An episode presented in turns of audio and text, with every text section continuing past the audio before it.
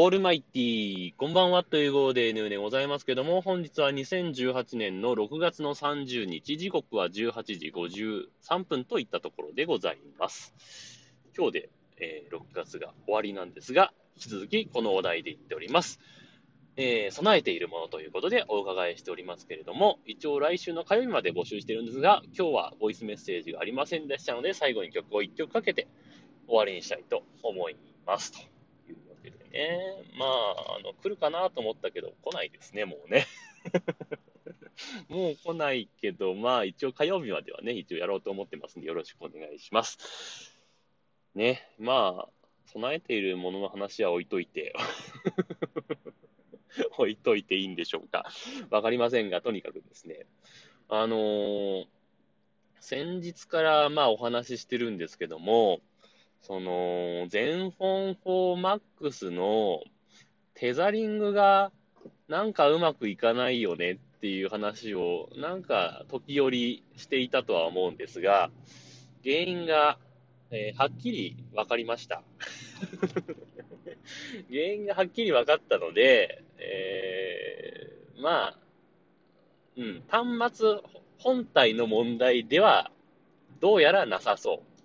えーで、えー問題だったのは、えー買ったケースがどうやら問題みたいです。えーというかもうほぼそれですっていう。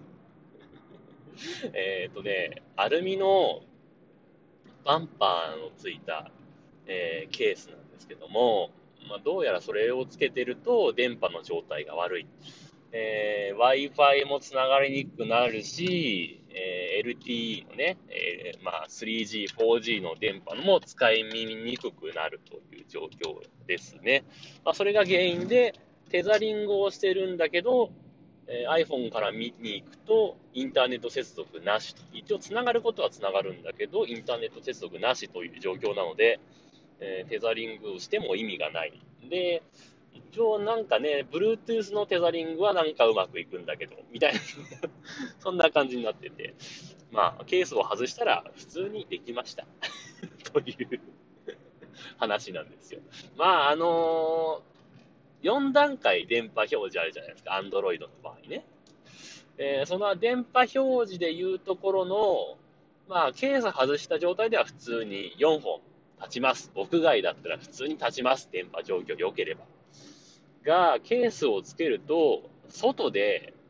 特に障害物も何もなく、まあ田舎だからとはいえ、極端に電波が悪いとこなんてほとんどないわけですよ、このご時世ね。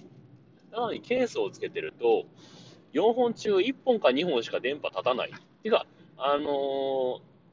4本立つっていう状況は、電波強度が、まあ、端末によって異なる異なるんですけど、まあ、75%以上、もしくは50%以上であれば4本立つんですよ。それが1本、2本ってことになると、状況としてはもう、電波の強度で言うと、25%以下の状況なんですよ。なので、当然通信速度も遅くなりますし、えーもしかしたら、その、テザリング経由ではインターネット未接続という表示が出てもおかしくはないという感じなんですよね。で、これはなんかショップに文句言えばどうにかなるかなと思って。クレーム、まあ、クレームの要素はいくつかあるんですよ、このケース。まあ、あの、正直言って、この電波が悪くなることについては、えーっと、その、楽天のショップの方に説明がなかったんですよね。これは、単純に向こうがそのことを知らないという可能性もあるんですよ。ただ別のショップでは電波状況が悪くなる場合がありますぐらい。ほぼ同じ商品。見た目パッと見一緒ぐらいの商品で、そういう説明が書いてあるのもあったんで、もしかしたら単純にショップが気づいてないだけかもしれないんですけど、その他にこのケース問題がありまして、えーっと、四隅にね、えーちょっとシリコン素材のクッション材みたいのがついてるんですよ。まあ、落とした時にね、あの衝撃を吸収するためと言われてるものなんですけど、これがね、結構ポロポロ取れるんですよ。まあ、そうなってくると、商品の不具合になってくるでしょ？あとは、これ話したかな？あの、ASUS のロゴが透けて見える窓がね、背面のパネルについてるんですけども、それがね、位置がずれてるんですよね。で、まあこれはもう、パッケージというか、あのー、商品の紹介しているページのところでは、ズバッと ASUS のロゴがちゃんと透けて見えてる状況だったのに、自分のところに届いたのは、ASUS のロゴの下半分ぐらいしか見えないっていうね、位置がずれててちゃんと見えないんです。別にそこは気にしてなかったんだけど、これクレームを言うんだったら、ここで返せば ここで返せばなんとかなるんじゃないかなと。あの、今日、あの、クレームの